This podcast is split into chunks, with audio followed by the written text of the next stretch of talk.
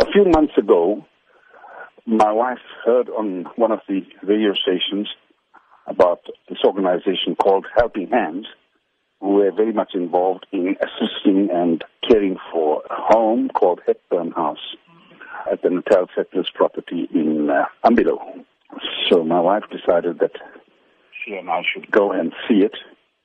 And when we went there, we were very shocked because there were 41 Africans, all with cerebral palsy, living at that home, which basically had the bare necessities.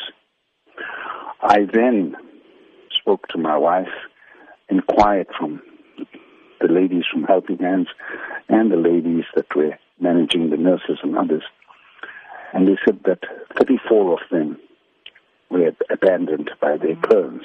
What encouraged you to help people with cerebral palsy? Well, my daughter has got cerebral palsy since birth, and she's 40 years old. And last year she said, "Daddy, I do not want to have a birthday party. I've discussed with Mum. I'm talking to you now, Dad. I do not want a birthday party. I want to help others." And following on that, it was fortuitous that my wife heard about this organization, Helping Hands, on the radio.